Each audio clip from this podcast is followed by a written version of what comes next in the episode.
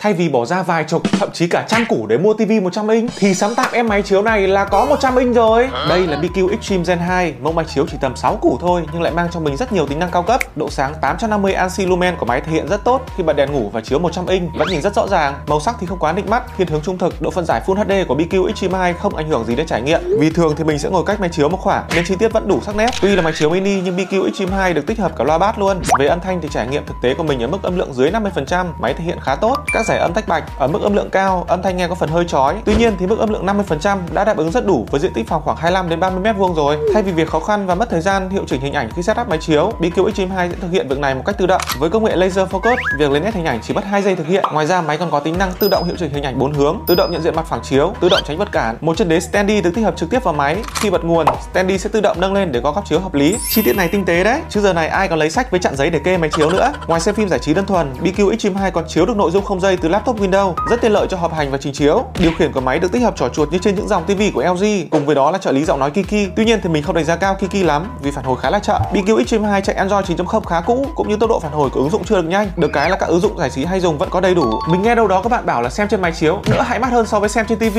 Vậy